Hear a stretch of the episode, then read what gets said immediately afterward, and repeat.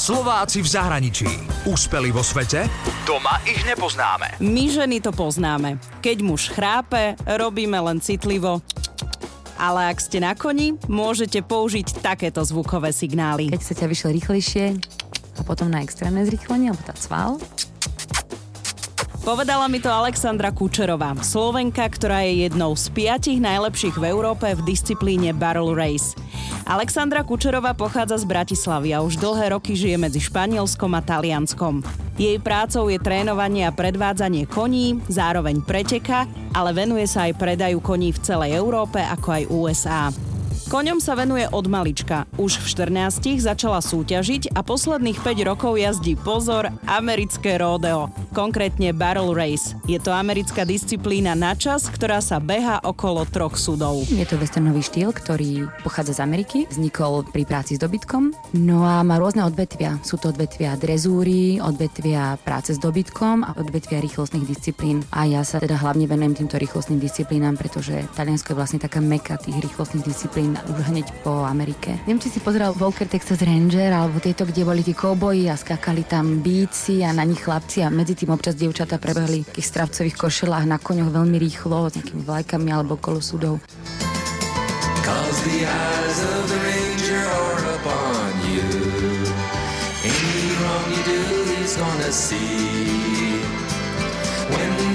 Texas, look behind you Cause that's where the Rangers gonna be. Disciplína vlastne vznikla tým, že ženy čakali na svojich mužov, keď sa vrátia zo zháňania dobytka a nudili sa. A tak si medzi sebou vymýšľali disciplíny, ktorý kôň je rýchlejší a podobne. Počkaj, ale to nie je nebezpečné? Je, patrí to jednému k najnebezpečnejším športom, ale samozrejme robím to najbezpečnejšie, ako sa dá. Saša si vyberá silné kone, ale má toho svojho šampióna. Volá sa Wonderful Redskin, teda Čoko.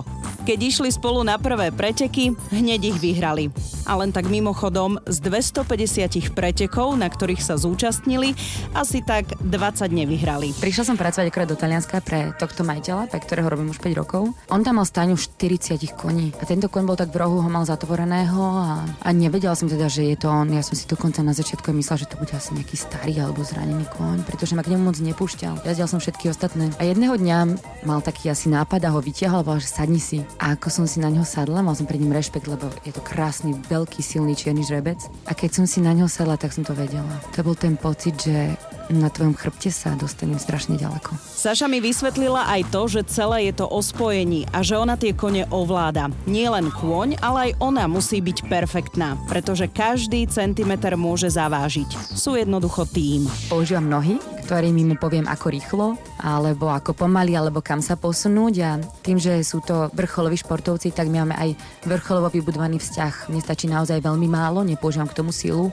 aby sa posunuli, alebo išli rýchlejšie, alebo aby ma počúvali a ono to je fakt dobre vytrenované kone, keď máte dobré spojenie, fungujú na myšlienku. Pretože kôň cíti muchu, to znamená, že ja keď len sa niekam pozriem, otočím hlavu a vidie impuls, ktorý mi ide do svalov, tak on to cíti a presne vie, kam ma zabučí. Zároveň to funguje tak, že sa preteká za majiteľov. Ak sú majiteľia koní Španieli, tak preteká za Španielsko. Ak Taliani, tak za Taliansko. V Taliansku beha v kategórii Barrel Race skoro 300 jazdcov a Saša je jednou z piatich najlepších v Európe a najlepšia Slovenka. Nikto sa nedostal tak ďaleko. Ozaj, ak sa dáte na koňa, tak Slovenka Alexandra Kučerová prezradila pár rád, na ktoré treba pamätať. Je to zviera a rozhodne nerozmýšľa ako my. Nemá naše pocity, naše emócie a je to veľké zviera. To znamená dávať si pozor, prvom rade. Ja mám vybudované také rýchle inštinkty, keď náhodou sa kon niečoho zlakne, teda moje sú vychované, nemôžu, ale veľakrát sa stretávam s koňmi, ktoré napríklad až tak človeka nerešpektuje jeho zónu a môže stať, že sa zlakne a skočí ti na nohu. Tým, že ja tie zvieratá poznám a poznám ich reakcie, tak ich viem predvídať, že čo asi teraz urobia. No a ak už rozmýšľate, koľko taký kôň stojí,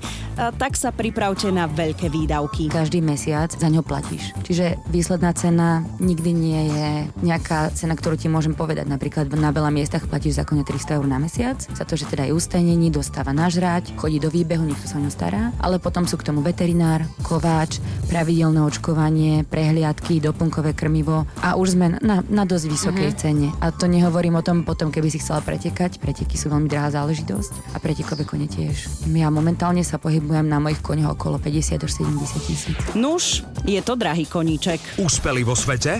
Doma ich nepoznáme. Slováci v zahraničí. Na Exprese a na www.express.sk.